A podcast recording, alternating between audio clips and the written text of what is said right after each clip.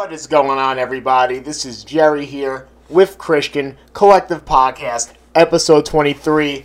Christian, how are you doing? I'm cold.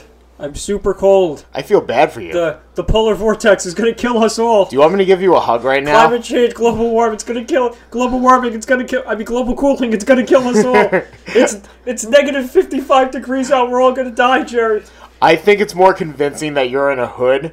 And then you're going to really convince me of my points of climate change. I'm being a rapper today. I'm going to drop the. I'm going to drop a beat. You're going to drop a beat. Yeah. You have the computer. Yeah. No. What do I have to lose? Your hearing, your sanity. if I haven't lost it already. Oh well, of course. But so Jerry, last week's episode, Black Sun, the Seventh Seal, success. I got a lot of feedback from it. One in particular, Mr. Joseph Valenti. After 15 seconds, he is mentioned on the podcast. Gives me a text. He texts me. He goes, "All right, listen to the podcast." And I'm like, "Yeah, what you think of it?" I'm confused. And I'm like, "We all are." Oh, Joe. That's what I said to him. I'm like, "We're all confused." But wasn't he kind of like in knowance about everything? No, he knew this. You know, it was so long ago that I think he forgot the script, and I forgot it too. So I thought he wrote it because of how confusing it was. Oh my god, I was confused. I'm still confused. I'm still trying to figure out exactly what's going on. You know what's less confusing than that though? What? It is our special guest who will be coming on momentarily, Justin Sarachik. Justin Sarachik has been in the journalism field for quite a long time. He actually worked with me with Broken Records Magazine, worked at The Advance. Which means you also worked with me, too. Yes, Broken Records Magazine. You want to know what's funny about having Justin on? Is that when I arrived to set up, we were talking about the Seven Seal episode, and we realized that he did a podcast many, many moons ago, and we were his first guest. And what were we talking about? We were promoting Black Sun, the Seventh Seal. So it's that is ironic. So it is officially come full circle, Jerry, with Justin. It is now the sun. Oh yes, yeah, so now it's. So what were we talking to him about, Jerry? We're gonna talk to him about just life in general. It's been about 2 years now, I think, since I've last seen him. So I want to catch up with him. I want you to watch uncomfortably as I catch up with him, and to look into my beautiful eyes that no one else thinks is beautiful. Yeah, which would be another one of those Jerry-led episodes where I just sit in the corner and be quiet. But now you get to stare at me and do it, since we're on camera now. There you go. There you go. As always, guys, hit the subscribe button, hit the download button on all of your apps, all the podcasting apps. One's Light, for example. Anchor, Stitcher, Pocket Casts, all of our great sponsors there as well. Watch us on YouTube, subscribe to YouTube, hit the bell on the side so you know when we're dropping all of our videos. Collective gaming still going on. Mm-hmm. I got the EverDrive, the Super EverDrive finally. I like it. Yeah, so we're going to be pushing forward with more Jerry episodes of him just winning at Mario Party. And if you haven't found me on Craigslist, my name is Christian Caputo. Oh, well, there you go. So, I guess that drops all of our house cleaning in terms of the podcast. So let's get to the interview. Let's do some interviewing, Jerry. Love it. What is going on, Collective Podcast? Here, episode 23. We are with the one and only Justin Sarachik. Live and in the house. Justin, how the hell are you? It's been a while, man. So Gerard and I have known each other for, 8 or 9 years? Going on 10 years, and for the last 3 years I haven't seen him, and he's lived 3 blocks away from me. That's what usually happens. It's that neighborhood neglect, and I do apologize for the miscommunications and mishaps. No, there's no miscommunication. Yeah, man, it's all love. We're living lives. We're old men now. Yeah, I'm old in my 20s. I'm 30. We're not. So you're young. Yeah. We're not in our youthful Broken Records Magazine days anymore, where we just kind of made up things and drove places and cars overheated and you left me. Cars overheat. Holy shit. Wow. Told that story the other day. It was fresh on my head. It's a good story. It is a good story. That's so long ago. Should we tell it? Yeah, why not? Tell it. So it was back in the day. Shout out to Scott Vollweiler, owner of, well, I'm not sure what they're doing right now, but Broken Records Magazine. Gerard had got me to be in BRM, and the first assignment we ever did, or I ever did, was Scream It Like You Mean It, right? Such a good festival. 2010, maybe? Yeah. 2011. So Gerard's like, I have all these interviews booked. You can come with me. And then I drove, and my car was kind of on the fritz at that point, but not as fritzy as it was a lot fritzier than I thought, to keep using that word. So when we got over the bridge into New Jersey, my car just overheated and died. Yeah. And I basically just made it over onto the service road and parked in front of someone's house, and my car overheated. So this nice Spanish woman came out and gave us water bottles, and I drank some. It was super hot too. Yeah. I was just pouring it on my engine to cool it down. And Gerard called his mom, and I went to call my mom because I need to figure out what I was doing. I turn around, Gerard is gone. So Gerard called his mom to come pick him up, to bring him to Starland Ballroom. Didn't even tell me. He just left me with my car. So then my mom comes and she picks me up. She drives me to Starland. We only missed one interview, right? Oh, yeah. It was like way early. We missed one, and then I missed one. Right. But we got everybody else. I had a backup camera. Yeah, and we wound up getting a ride home with the WSIA people. Shout out to Jenna, Melinda, Nicole Giordano. There was a couple other people in the car. Now it's really coming back. There was six people in a car that should have been for four people, and we got it back to my car, and we drove home with the heat on, blasting to get the heat out of the engine, in 90-degree weather, blasting heat. Luckily, we're both on the South Shore. And I made it home. And no one drank that night. Yeah, it was. That's the most miraculous quite an experience. That's a great way to open up a podcast. Oh yeah. To tell you the relationship that I have with Gerard, who leaves me on the side of the road, doesn't even tell me.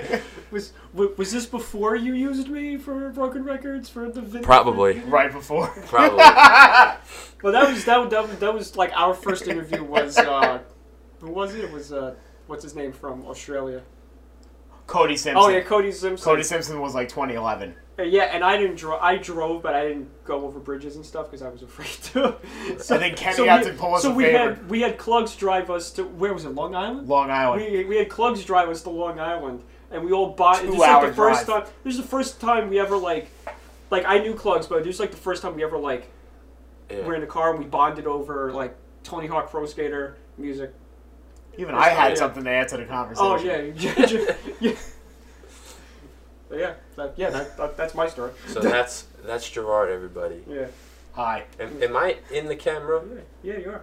I don't know. It feels like it's giving me the side eye. I see you. Oh, man, that's good. You're all leveled and you got. I'm good, man. Yeah, you're good. I can't look at the camera. I'm trying to look at Gerard, but he's scary. I'm a pretty scary guy, dude. What can I say? Yeah, he's a scary guy.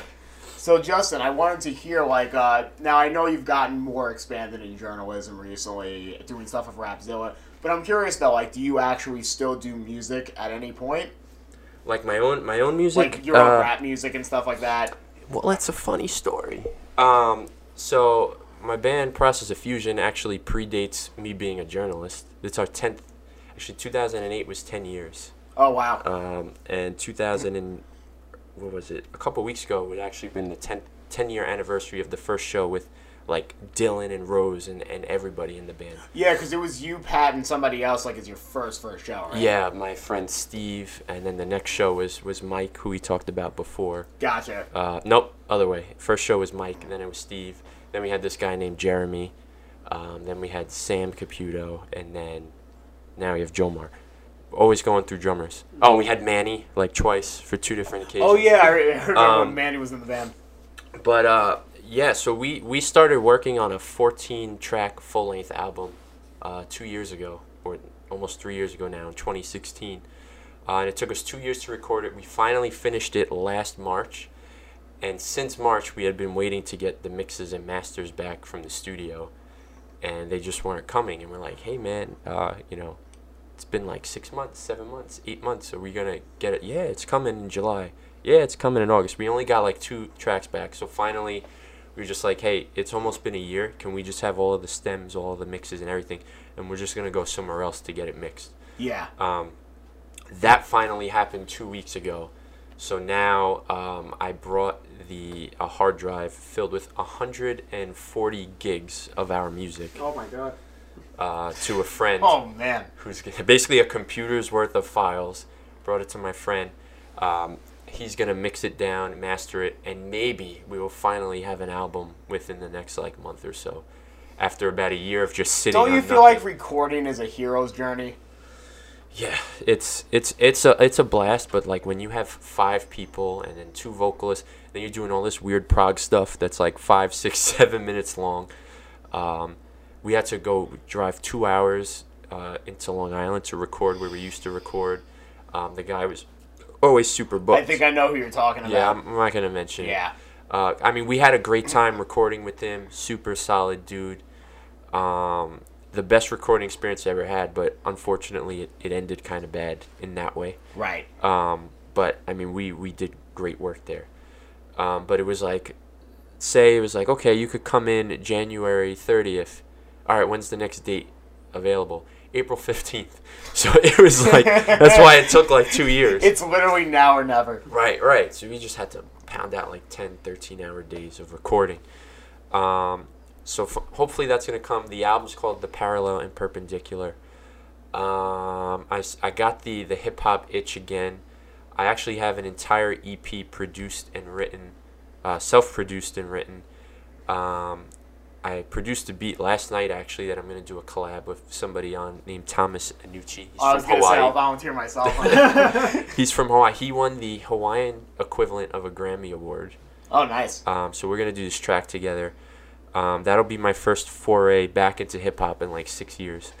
And then I want to drop my EP after my band's album comes out. So, yeah.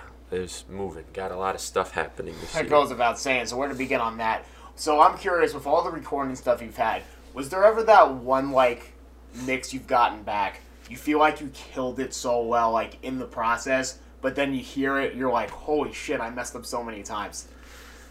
Well, it's funny because how we recorded is we do, like, 5 takes of every single part. At least, well, for me, it's going to be vocals. So we kind of like comped it, the best parts of the 5 takes together. So I never really got a mix that I was like, ah, man, you know, I could have done that better. Yeah. Maybe there's like one song where like looking back, since it took 2 years to record, looking back like now I'm so much more familiar with that song. Like I could have went in and did that so much better, or I could have did it in a different way. But when it was 2 years ago, it was still like trying to figure it out. It's just evolving. Right. But also it's funny because I'm pretty monotone, I think. And so, like, I'll be in the vocal booth, and I'm, like, screaming my brains out, yelling. I'm giving it my all. And then it comes back, and it's and we listen to the track, and it's like, yo. And I'm like, what? I was like, I can't even breathe. How did that happen? So, like, Justin, you got to push harder. I'm like, push harder. I got nothing left. So then I'm, like, turning purple, about to have an asthma attack.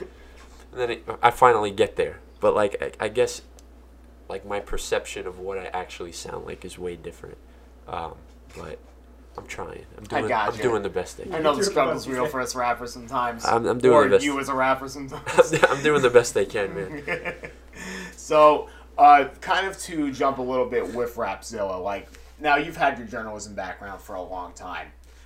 What do you feel like you have some sort of, like, patterns that are similar with how you write your rap songs and then how you write, like, your articles and stuff like that? Do you kind of follow a pattern as far as, like, with schemes and stuff like that, like, in your story? It's interesting because somebody once asked me after I interviewed them and they saw the article. They said, are you a rapper? And I was like, kinda. Not, I would say, like, unofficially. And he goes, I could tell by the way you wrote your article. And I was like, that's interesting. Like I wasn't. He's like your articles seem to have some sort of flow to it. Yeah. I never really picked up on that before. There's certain things I think sometimes I'll try to be like a little clever or wordy intentionally. Maybe that's like an MC mind coming out a little bit in the song. But for me, it's kind of two different brains where, you know, music, I'm very focused, like, ultra personally, and trying to, you know, you're working on that rhyme and just trying to fit things together like a puzzle. Where when I'm writing, my total focus is that subject. I want to tell the most incredible story ever, even if the story is not that incredible. Like, I have to make it super interesting. And I'm just trying to, like, what would make people want to click on this and make a person who might be, like, a 1 out of 10, let's say, what would make him seem like a star to the people reading this? Yeah. So it's kind of like a different gear, but I guess maybe subconsciously they go together. No, that's fair enough.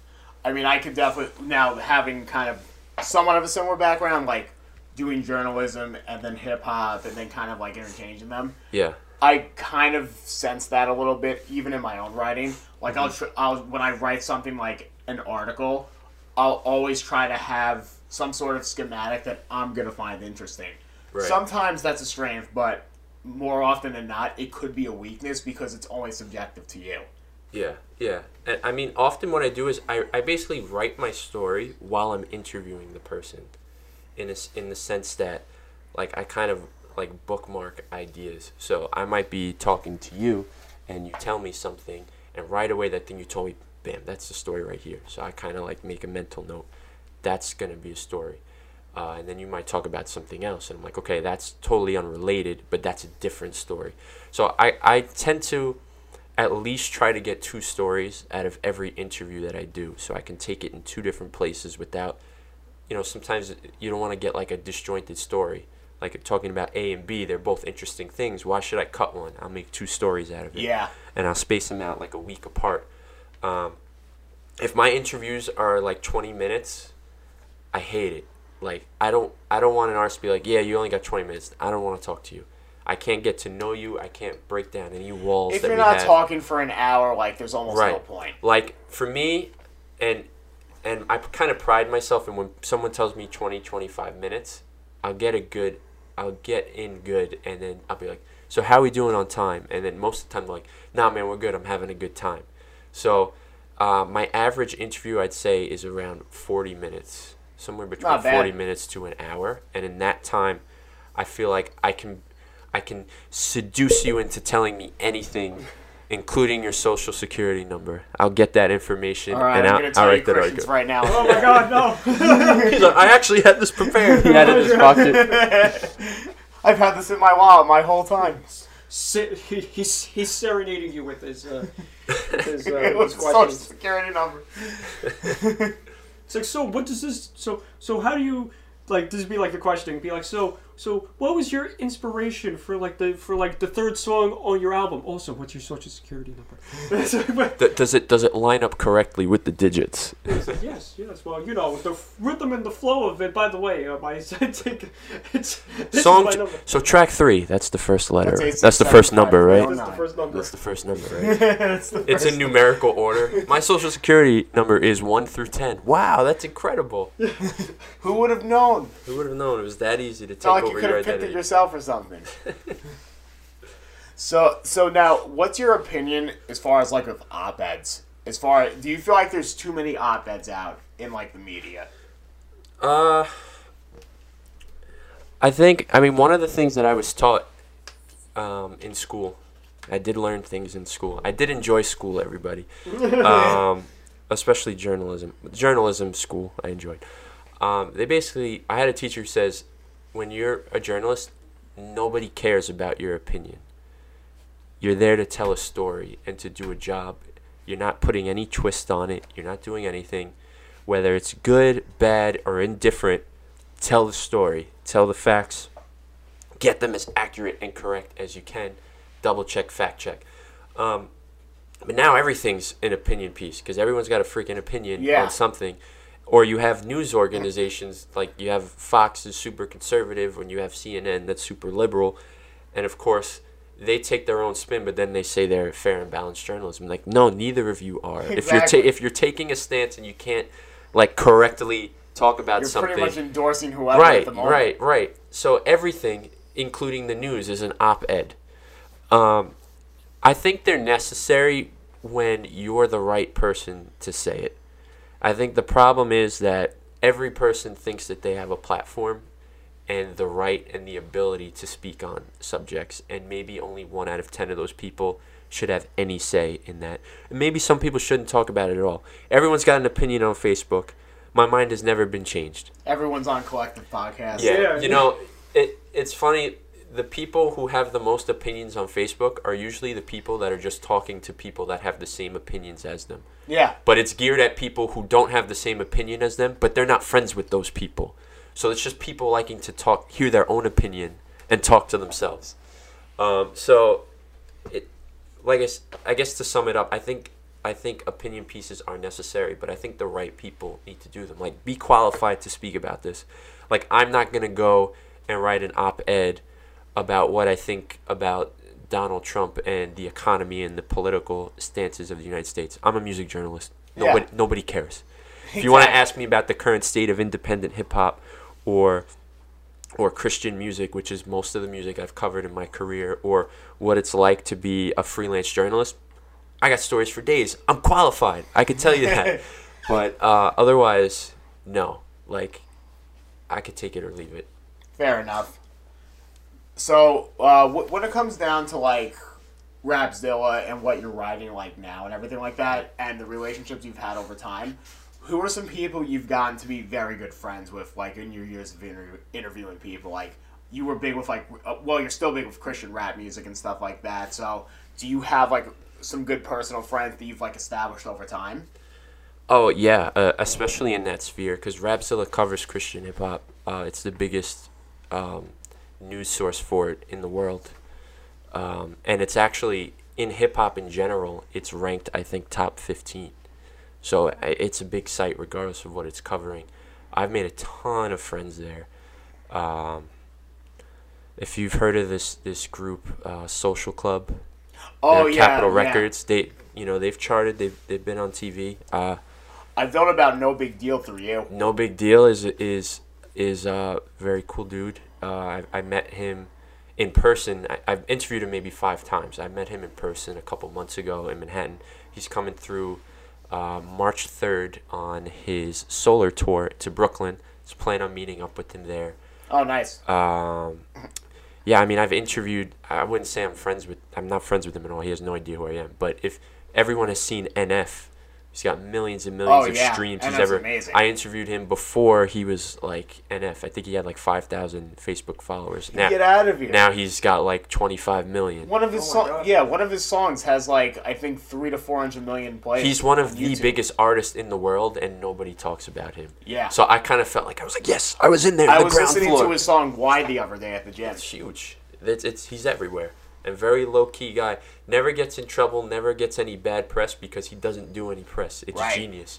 If you don't say anything, people will just listen to your music and you can live a happy life. If you're like, I want to go on and do a radio tour and then say dumb things or get myself in hot water, then people get mad at you. But if you say nothing and just let the marketing take care of your brand, gold. And NF's brand is amazing. It's so consistent. Other friends I've made...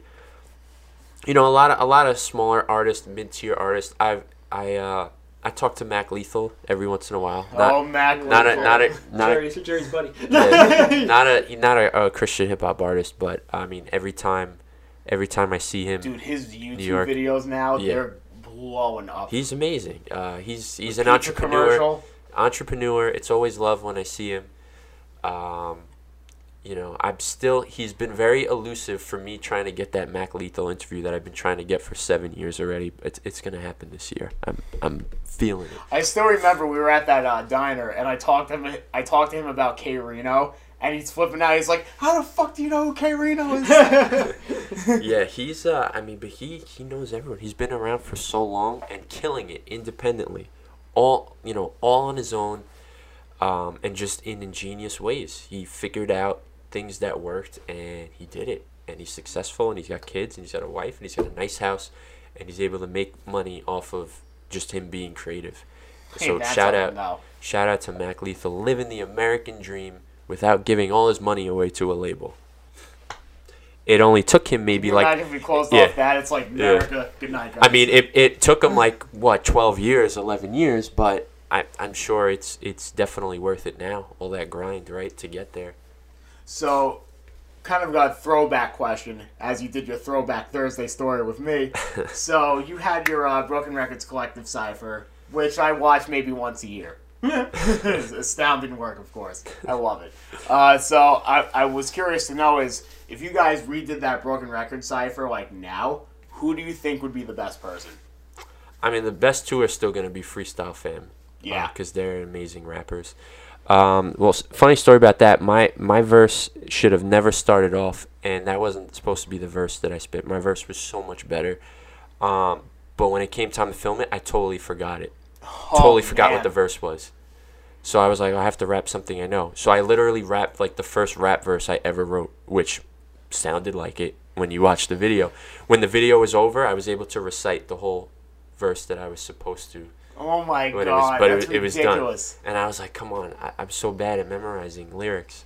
I think I would. Well, the Freestyle Fam would still be the best. I think I could.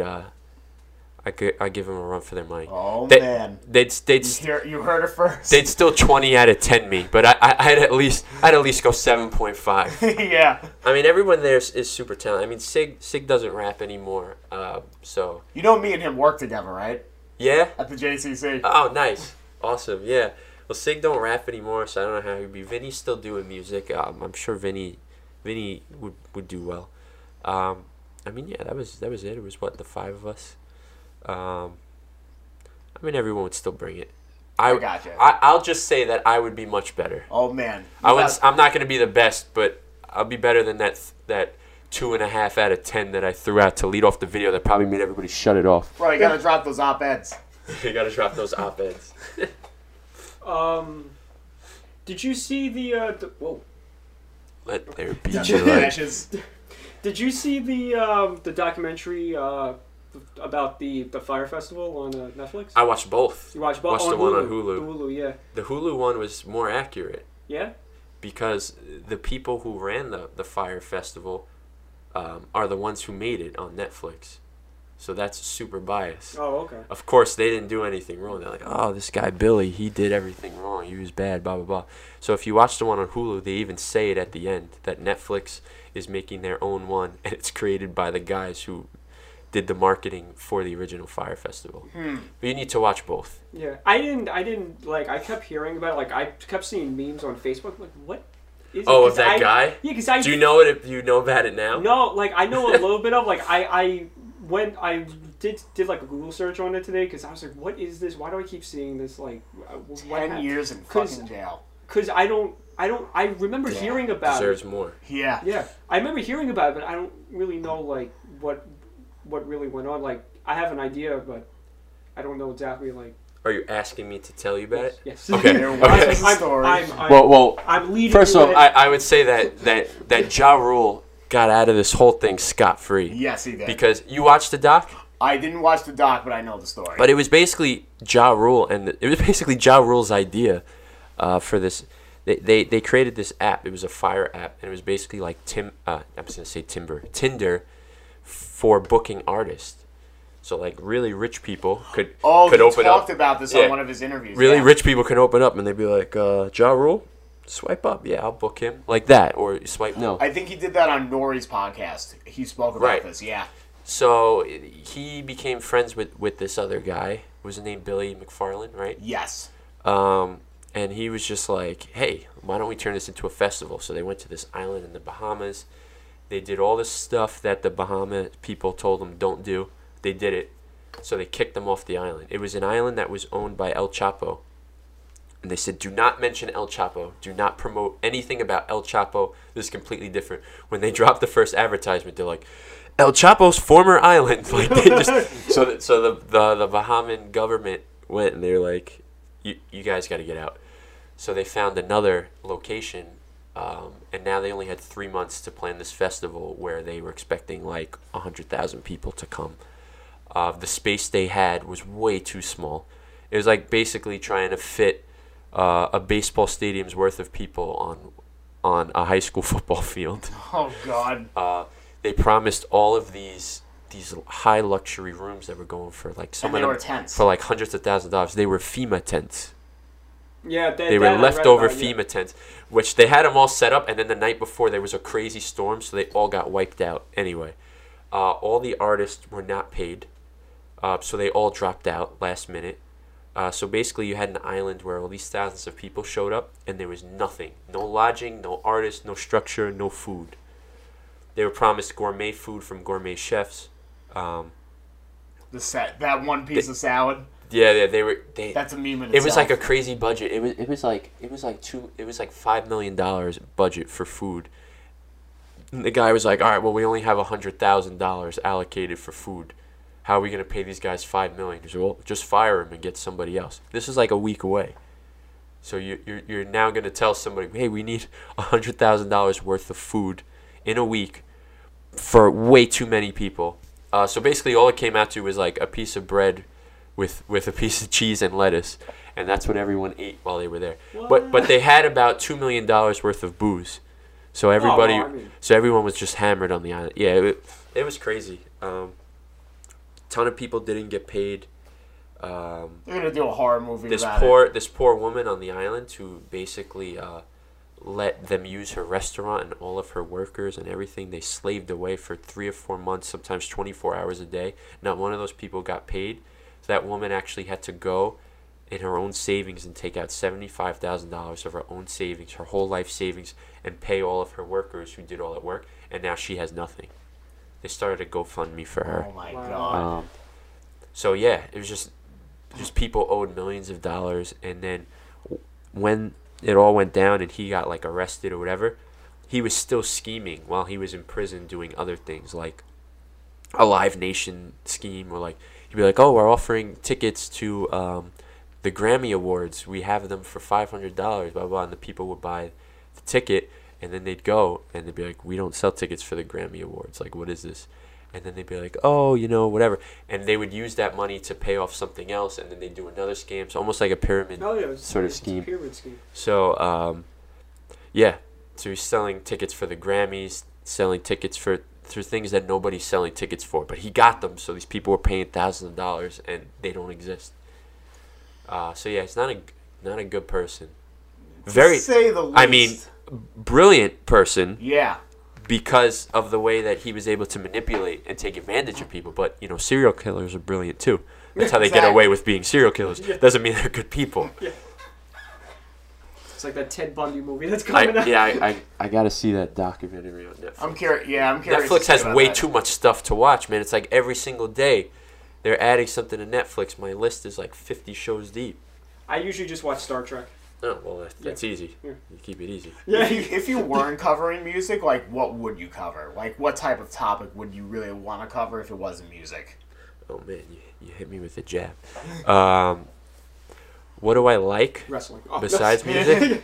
No, I had to give up wrestling. It was taking too much of my time, and I was not getting the desired results, which nobody seems to, but they keep watching it. I'd love to, like, when I'm like 50 and I'm just sick of music, it might happen by the time I'm 40, I'd love to be like a baseball beat writer, where my job is I just wake up, I hop on a plane with the baseball team, follow them around, write about that, put it out at 10 o'clock at night, and that's it. I just get to hang out with baseball players all day. I think that would be pretty cool. What else? What else do I like to write about? I love film. I mean, I'd love to do, like, away from writing, like, I'd love to, like, work on a show, or, like, I got really excited, you know, working at Phoenix, which I actually didn't mention. So I work at Phoenix Studios. Right now I do social media marketing and strategies and some promotions, but they're doing a ton of shows and podcasts and different things that they're launching, and I saw them. So you're saying we have a future? Yeah. They have a studio that, you know, 4K studio, green screen, lighting, everything. They can live stream. I mean, equipped with everything. I saw that and I was like, "Oh, babe, you got to get me in there." Yeah. And Tony Hansen, this is the guy.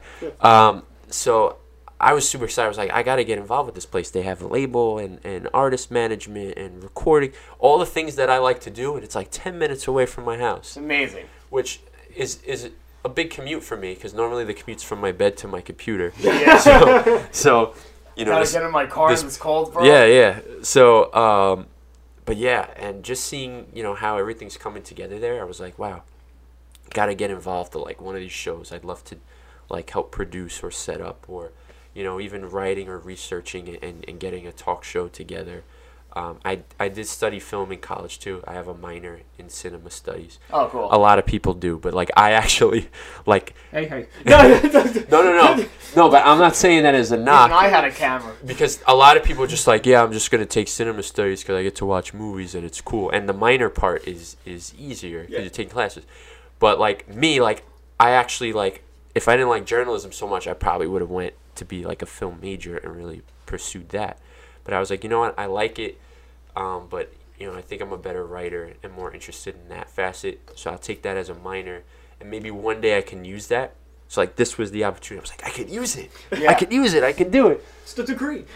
Yeah, so I'd love to go in that direction someday and do something.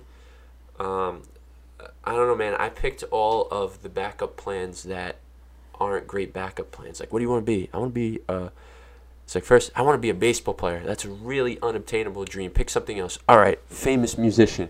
All right, you're going to have to keep trying. All right, I'm going to be a journalist. Doable. You're not going to make a lot of money. I'm going to be Michael Jordan as a baseball player. As a baseball player who then writes the column about his game afterwards. Michael Jordan as a baseball player, still got to be pretty good. Yeah. Still got to be pretty good. And then gets kidnapped by Bugs Bunny. And, right. Isn't that the American? So then he got into film. Yeah. So that would have been my great path. I played basketball, played baseball, got to be in a movie. When I was really young, I wanted to do animation or illustration. So the whole Bugs Bunny would have made my life full circle. To reference Space Jam, it's dreams that you could reach at arm's length. Right. You just give it that little extra stretch at the end. There's my dad joke for tonight. There's only one dad here, and it's Gerard. Oh yeah, already. Daddy Gerard, immune to the Maury Joe. DG over here. DG. That should be my daddy name. DGU. You're like the MCU universe, but it's Gerard's. Oh man. Oh, so now. Speaking of, like, some hip-hop stuff, what was your first ever rap name? My first ever illegitimate rap name was Jafro. Don't even ask me. So my cousin, growing up, back when you had to, like, put your initials at the end of, like, a high score for a video game, his was always Fro, because he had, like, really, like, nappy, fro-y hair. You know, he's my older cousin. We kind of look alike. I looked up to him. So I made it different, and my name was Justin, so I made it like Jafro, G-A-Fro. And then I realized this is really dumb. So I knew this guy who used to call me Sick Boy because he said I was crazy. I would, like, jump off of stuff and do stuff. So he used to call me Sick Boy. So I was like, all right, I'll be Sick Boy, and I'll drop this. I'll drop the C, and I'll just do it with the K, and then I'll do the hip-hop thing and drop the Y and put an I. So I was Sick Boy. That was my rap name. And then, now that I'm an old man, I can't be a sick man. That just sounds terrible. So then you'll be a young sick boy. Yeah. So old sick boy. when I do come back, and 2019 is going to be the year. I think I'm going with JMS, which would be my initials, but I would kind of spell it out. That was actually like my first rap name. I used to be GMU. GMU, Gimu. Oh, so I was almost close with that Daddy Gerard Maselli. But Big Daddy G. Big Daddy G. So I think it would be like JMS, which would be JAY and then EMS, like that. Kind of phonetically sounded out, not like how Eminem did, which he did. So I might rethink that too. But it'll be JMS, whether it be the three initials of J, M, and S, or like J spelled out and then MS. That's what I think I'm going with. So, as both of us have been white rappers in the past, present, and I'm only half white, so I'm half Puerto Rican and half white. So I have a little more street cred than you. So there you go. So they'll compare you to Curious, and they'll compare me to Eminem. That would be mighty generous of them. That's a throwback. If they went with Vanilla Ice, I would say thank you. So like, how many? I'm curious, just like from a rapper standpoint, have people like compared you to Eminem before, like in your past? No, I sound nothing like Eminem. I know most white rappers say that, and they do. Yeah. My voice, I don't have that type of voice. I don't rap that way. I do like incorporate some of the fast stuff that Eminem would do, but I don't think my voice sounds anywhere near like him. And he's just really good. I don't think I'm like really, really good. So gotcha. I don't even want to say like if somebody said I sounded like Eminem, I'd go, you know, maybe buy them a bagel or something. I you know, it's funny. We did a POF show. I'll go to Bagel Bistro with you. Yeah, Eminem. I think they're closed. Yeah. POF sounds nothing like these bands, but, you know, people don't know because pretty unique bands. So someone was like one time, it's like, you're like if Eminem rapped in Metallica. And I'm like, thank you, but that is wildly inaccurate. Yeah. Like, it's like, my band sounds nothing like Metallica. I sound nothing like Eminem. But it was better. I would rather take that. Joe Valenti. No, some woman in the city. We had to mention. Some woman in the city when I was playing a show in Manhattan like 8 years ago, and she was hitting on me hardcore, and she must have been like 15 years older than me, and I was like 22 or 23 at the time. I was yeah, we're not doing this. She's like, hey, how can I, you know, follow your band? I was like, you have Facebook? She's like, no. I was like, you have Twitter? No. You have email? No. She's like, I have a phone, though. And I was like, no. I was like, all right, here's Dylan's number. Hit him up when you want to know about shows. But I will take that over someone saying, oh, you guys sound like Limp Bizkit. And I'm like, no, don't do that. No. I said Linkin Park. That's what I said. You know, people say Linkin Park because that's the only thing that people think to compare it to. But, I mean, Gerard... I said Chronic Future. Yeah, I mean, that would be more accurate. But even still, we're a lot heavier than them. Yeah. It's like, it's kind of like Coheed and Cambria or Dream Theater sounding if we had a rapper. That's the best I would compare it to. On the new album, I do a lot of singing. I think might do more singing than rapping on the new album. Oh, nice. So it's going to be pretty diverse. But yeah, I know that cliche thing is I'm a white rapper who doesn't sound like Eminem, and my rap rock band does not sound like Linkin Park. But I would challenge you to go look myself up and my band up, and you can come to those conclusions on your own. Oh, man. We're calling out a lot of bets over here. Go ahead. I'm ready. I'll take my lumps. If someone said I sounded like Eminem, I would say thank you so much. But you will find I've heard him rap one time. You sound a lot like Eminem. Maybe it sounds like a bag of Eminem just getting rattled in the microphone, right? If Eminem had Tourette's. he kind of does when he raps these days. Oh, yeah. Orange, orange peel. What do you think of his relatively new album? I mean... It's a heck of a lot better than his other album. Oh, yeah. I mean... that song with Beyonce? Oh, God almighty. I mean, Kamikaze is head and shoulders above... what was the other one called?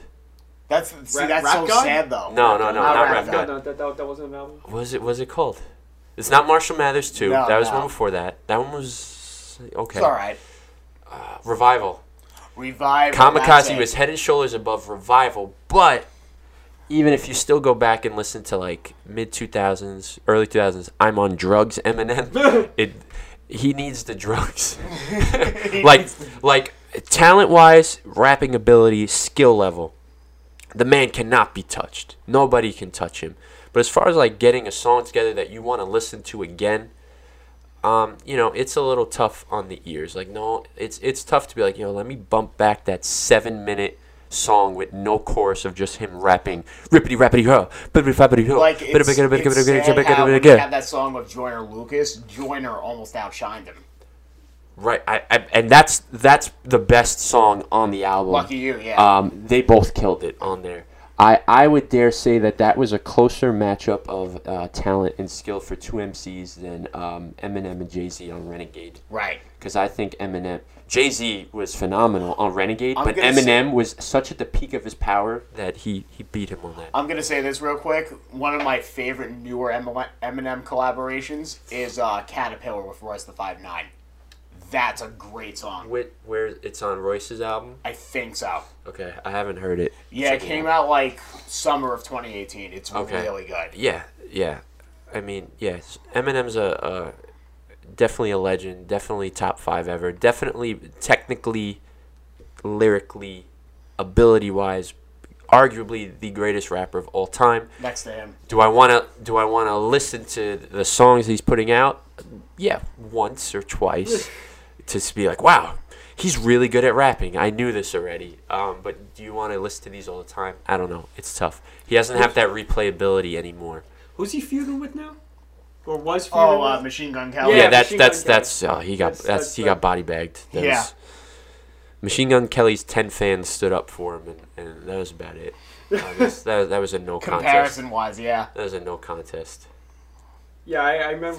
That was over the summer, or that was like late year? That was like June-ish, July-ish. Yeah. I remember everybody was like up in arms, like, oh my God. I'm just like... I will say that Machine Gun Kelly... He did come in very strong, and he did have one of the best disses towards Eminem, which then meant that Eminem just had to come back 10 times harder. Yeah, and I actually thought he took it easy on him, because if you've heard when he was feuding with Ja Rule back in, Ja Rule was getting mentioned way too much on one podcast. Yeah. Ja Rule and Benzino and those dudes. Oh, I mean, Benzino. He was out for like the blood. The greatest funeral of hip hop. He was out for blood, and he had DMX with them, and he had 50 Cent with them, and he had D12 with them, and they were trying to kill these guys. Machine Gun Kelly was just like, all right, I'll respond a week later. I'll take it easy on him. I don't want to hurt the kid, and he killed him. If there was like one, I mean, I guess aside from Eminem because we talked about him so much. Yeah. If there was one rapper who's not Christian who you would love to put on like Rapzilla, who would you want to like talk to find out more about his or her like religious beliefs and stuff, how it's influenced them over time? Hey, that's a dope question. You know, I think Kanye West would be a super interesting case study. Oh, jeez. Because, case study. That's because amazing. He's all over the map. And, like, one day he's a Christian, believes in God. The next day he is the God himself. Rakim's the God himself. Right, like he puts out a song called Jesus Walks, but then he puts out a song called I Am a God. But then he comes back and says he's making a gospel album, but then puts out an album that sonically sounds gospel but is super profane and everything that he's talking about. And I'm like, that's not... I've heard gospel before. That's not it, bro. This isn't it. He would be interesting to talk to. I mean, Chance the Rapper always talks about being a Christian all the time, very, like, unashamedly. So I guess I wouldn't need to talk to him, right? So... I don't know. Maybe Lil Wayne, because Lil Wayne would be interesting. Lil Wayne said that he read the Bible when he was in prison and he was changed, and supposedly he's off drugs now and whatever. I mean, anybody who kind of references faith or whatever would be interesting. DMX said if he wasn't a rapper, he'd be a preacher, but then he keeps getting arrested and he's battling the demons of like cocaine and drugs. I love his music. Like, his later music is so good. Yeah, and every album he puts out, he always puts almost like a Christian track on there, like at the end, like where he's like praying or he's doing something. I mean, I think he'd be fascinating to talk to. I mean, anyone who's just going to have a good conversation that's opinionated on and knows something. Like, I don't want to talk to like... I don't want to ask like Lil Yachty or Lil Uzi Vert or one of these guys. I would love to talk to Lil Yachty. He's like, hey, let's talk about religion. What? Like it's like, no. Yeah. I don't really know about it. I don't really care about it. The tattoos on his face. Oh God. 6'9". Yeah. Six. Okay. Thank you for reminding me. So yeah. So I wrote a story about 6'9". Actually, like went to church in Brooklyn, and he got baptized, and this pastor had him up in front of the stage and talked about how he believes in God now and all that. So when I wrote that story, the pastor, his name is Clifford Gray, he actually DM'd me on Instagram. He was like, thanks for writing that story, blah, blah, blah. And he's been very, like, visible within this whole thing with Takashi. Like, he was going to the court cases with him. Like, he is Takashi's pastor. Mm. He was one of the guests that I was trying to get on one of the shows on Phoenix, which I didn't mention before. It was called The Sunday Sauce. And I actually kind of had him confirmed, but we pushed the show back. Yeah, talking to Takashi would be crazy because everyone has this perception of him and this persona that he puts on, but maybe he's not really like that. Maybe he is a dude who likes to go to church but puts on that, you know, facade because that's who he is as an artist. Yeah. I mean, you can always get an interesting conversation. Like, I feel like, and with someone like him, that's not something he'll ever talk about on an interview. Like, he'll go on Hot 97 or Power 105, and he's got to be a tough guarded guy. You see Soulja Boy's new interview? Yeah, Drake. Like, but you have people like that who are used to talking about the same thing all the time, always being defensive. They got to be tough. They got to be real because they're rappers. Then you hit them with, yo, can you tell me about like your faith? Like, do you believe in God? Stuff. They kind of gonna let their guard down. It's not something they talk about. You're gonna get like an honest, real, like opinion and emotion about it. Hopefully, so that would be dope. And, I mean, I'd love to try to do that at some point. You know, these guys are just, you know, some of these guys are super unobtainable. Right. I mean, Takashi's in jail. He's very unobtainable. But, I mean, that would be amazing. Yeah. That's for sure. That's a good question. Let's see, 51 minutes. Oh, we're 51 minutes? I know. No way. Yeah. Just bullshitting about life. Wow. Goes by fast, man. Justin, do you have anything additional you would like to promote? Yes, I do. And I guess you'll all be hearing this on Monday. So Rapzilla, I'm the editor of Rapzilla.com. The owner, Chad Horton, and I and another coworker named Steven Solis, the three of us have partnered together. And Rapzilla just purchased well, it's not an independent. It's another Christian hip-hop website, but much smaller, called New H2O, and basically we're taking the staff that's there and we're taking everything that's there and we're going to bring it into our brand, and it's going to be like the minor leagues of Rapzilla.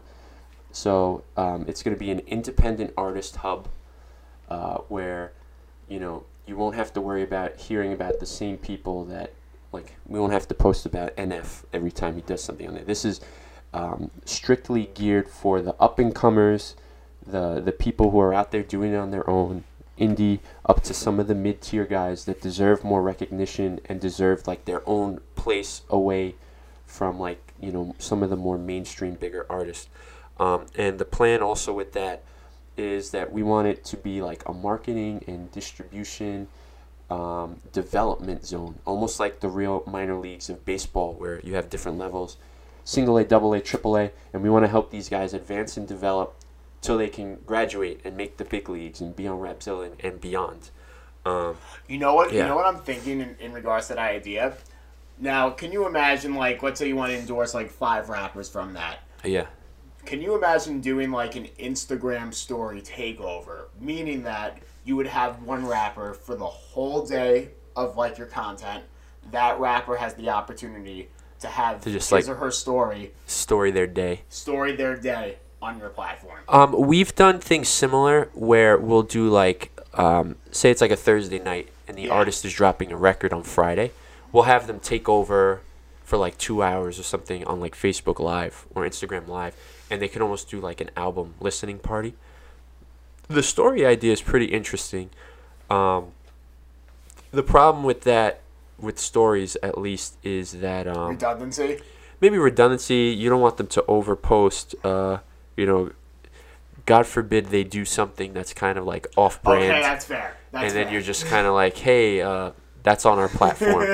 Whereas at least if you're doing it live, it's like, you know, it's kind of a thing and it's over. You know, it happens for the moment. There's a sense of accountability. Right. We can always chime in and be like, hey, can you not do that? Can you be a good boy today? Yeah. I mean, you have more control of it. Like, they're doing a listening session. They're sitting in front of their computer. They're filming themselves. They're listening to their album. They're taking questions. Like, we don't see him. Like, oh, he's in the bathroom. I'm in the bathroom right now. This is dope. Like, no, what are you doing? That's not good for our brand. Yeah. I mean, but it is an interesting idea. Brand. Yeah. I'm sitting on the toilet. Yeah. We are seeing way too much of your life.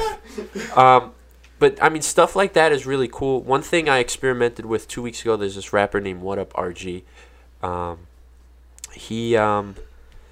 He tweeted out that he just wanted to have an honest conversation, do an interview that was an honest conversation, no promotion, no anything. So I hit him up, and I was like, yo, RG, I'm your guy. Let's just talk. We won't have to talk about your music. Don't promote anything. Let's just talk about whatever. So I actually, we have this program called Restream. So we streamed live on Facebook, Periscope, Twitch, and YouTube. All at the same time? All at the same time. That's pretty cool. Restream? Restream. Of course, Instagram is lame, and you can't do anything from a desktop, so we couldn't do it.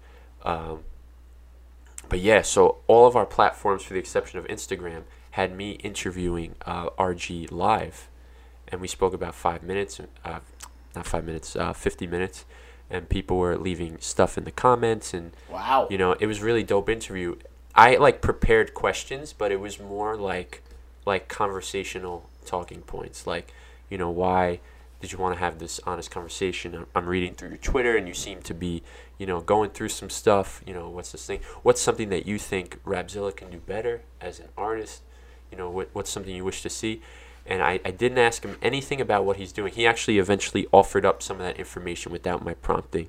But, like, it just felt, like, really cool. Like, I was sitting in my PJs. I was sitting in my daughter's bed with the laptop while she was sleeping in another room doing it. There was actually work going on right outside the room. So it's so like, live and at the moment. It's at 10 o'clock at night that you actually hear, like, drilling going on. My power went out, like, 3 or 4 times because they were working on electrical. And you see my lights, you see my lights flickering on like it's a disco going in and out. And this is, you know, live in front of thousands of people. That's the beauty of live things. But it was still kind of cool. Like, it captured, like, a feeling. It wasn't rehearsed.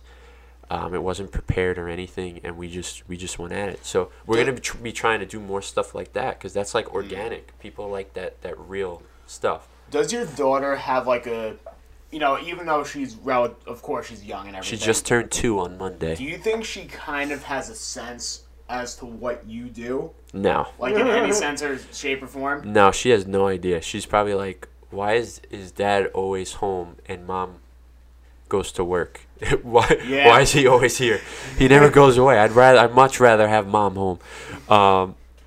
No, I mean, I try to, like, expose her to a lot of music and stuff. Like, I made a beat last night. And I played it for her this morning, and she started going like this. Oh, really? That's cool. And then when it was done, she says, more. So I was like, hey, you like it? Well, one person at least liked it. I got one person. Got my biggest fan. Yeah, she has no idea. I mean, she just turned 2 on Monday, but I'd love to raise her, like, super musical, and I want her to be creative. And, you know, she already seems kind of free-spirited. She'll just start dancing, or she's really funny. I mean, a lot of babies are funny because, you know, they don't know anything.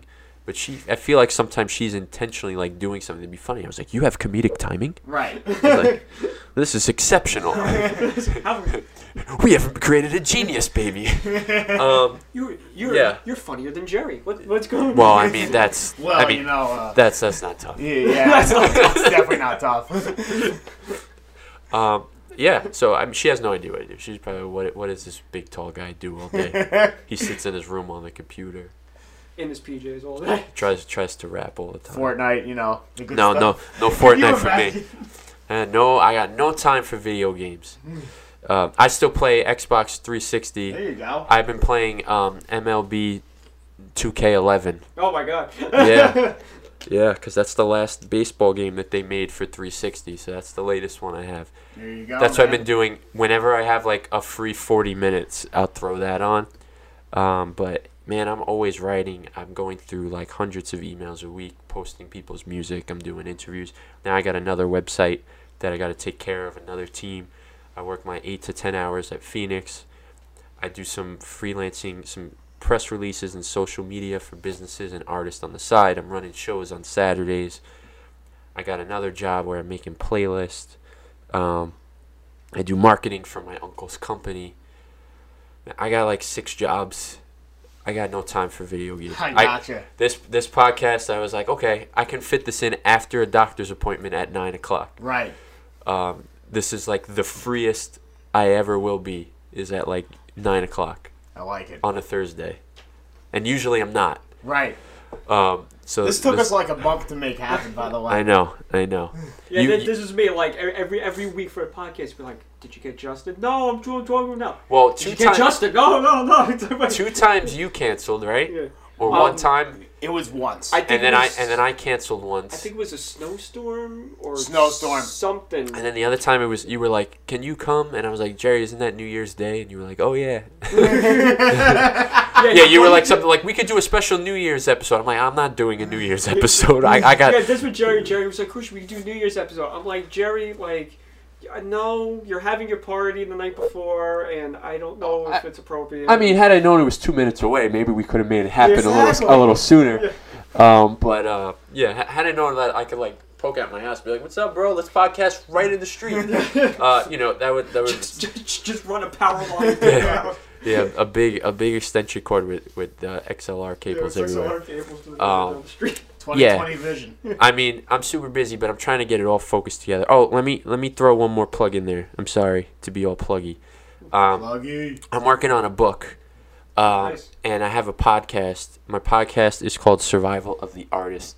And I interview a ton of indie artists, mostly... Especially these indie artists. Yeah. Wait, is this the same podcast that we were on, or is this... No, that's a different one. I gave that one up because my band wasn't really into doing it with me, so I was like, I just got to do this on my own. Wait, you want to know what's funny about the podcast was I was mentioning to Jerry was... Yeah. The last week's episode, we were talking about the... sequel to the movie that never got made. Yes, the Seventh Seal. Yeah. And the irony of it was that was our first interview with you on your podcast, and now with a week later we have you on this podcast. So there you go. It worked out. Yeah. But like I've come to the point now at 30 years old, and I came to this point last year, but really focusing in on it is like my whole life I tried to like do things with people and bring people with me. Let's push the band.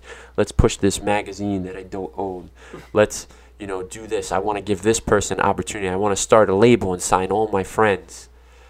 And you know what? Nobody ever does as good as a job or pushes as hard as you will do it yourself. So I came to this realization. It's call me selfish a little bit, but like, and I don't think it's selfish. Like, I have a very limited time. I just told you my schedule is super busy. So when I want to do something, it's either, and that's where the 30-year-old part comes in because I have a family and everything. If I'm going to do something, it's either going to make me money or it's going to help me move somewhere to make money because I have people to look after. My time, I feel, I spent like the first half of my professional career doing things for free or for no money to try to get to where I am now as a professional where I can make money. And I feel like I deserve a little bit of respect. Exactly.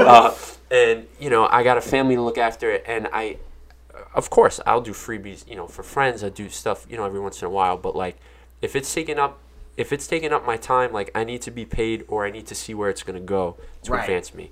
So, I mean, one of these things I have is this podcast, Survival of the Artist podcast. It's on SoundCloud. I am about to it's audio. I'm about to do my 13th episode. Most of the guys are in the Christian hip-hop space because that's in the space that I'm in. But I talk to indie artists and basically, like, how do you guys make it, without a label, without any support? What did you do to get to where you're at now? And basically run the gamut of, like, 10 similar questions every episode, but more geared towards them. And lots of people listen to it and they learn. It's cool because my podcast, like, only artists listen to it, and up and coming artists, and they learn from it and they're like, wow, I can see like this guy No Big Deal that you mentioned. I could see how No Big Deal got from his parents' house to like where he's at now, touring the country with Lecrae and being signed to Capitol Records. So it's kind of inspirational in that sense, and it's an honest conversation. So I'm going to take, and that podcast is going to move over to New H2O, which I'm really excited about. Nice. And the other thing I do is I do a ton of artist tips on Twitter, and I'll do #artist tip. And basically I'll see something that somebody does wrong when they send an email or they submit to Rapzilla, or I see some foolery by an artist, and my artist tips would basically just be like, don't do this. And I won't ever call the person out what they did, but like if the person sent a really crappy email that was like, yo, sup, here's my music, and it drops a link, says no other information, super informal, I'll be like, hashtag artist tip, be professional when you send an email, because if I see something that's not professional, I'm going to delete it, even if you're the best rapper ever. Like stuff like that. Or artist tip, always make sure, you know, the spelling is correct, or have good high profile images, or, you know, be consistent with social media, whatever. So I get tons of engagement on that, on Twitter. So someone said to me, why don't you turn those tweets into a book? And that was an idea I had, but I forgot. It's like, because I'm too busy. So when the person said that, I was like, yo, you're right. I got to turn it into a book. So I actually requested my whole Twitter archive from Twitter. So I've been going back through like 8 years. Luckily, all my artist tips are from the last 2 years. Right. So I'm compiling all of them, and then I'm basically going to just open up each one. Like, take one, and instead of like your one Twitter sentence limitation of what it is, whatever characters, you know, I'll write a page about that. And then I'm going to release that as an ebook to sell.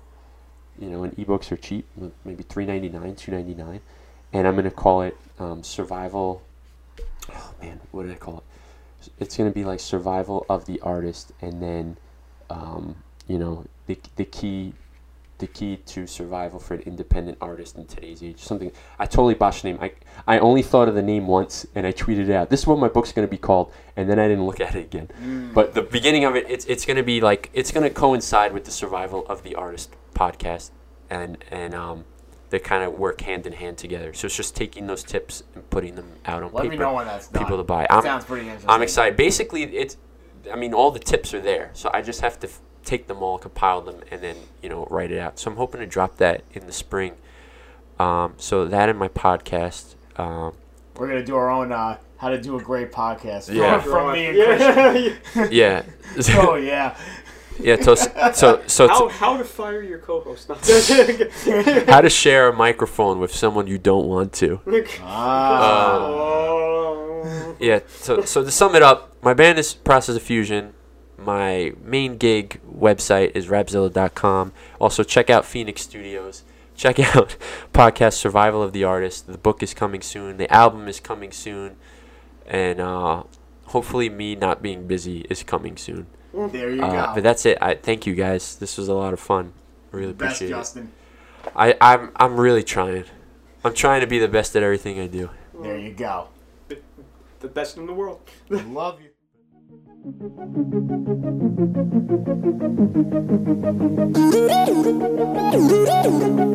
you.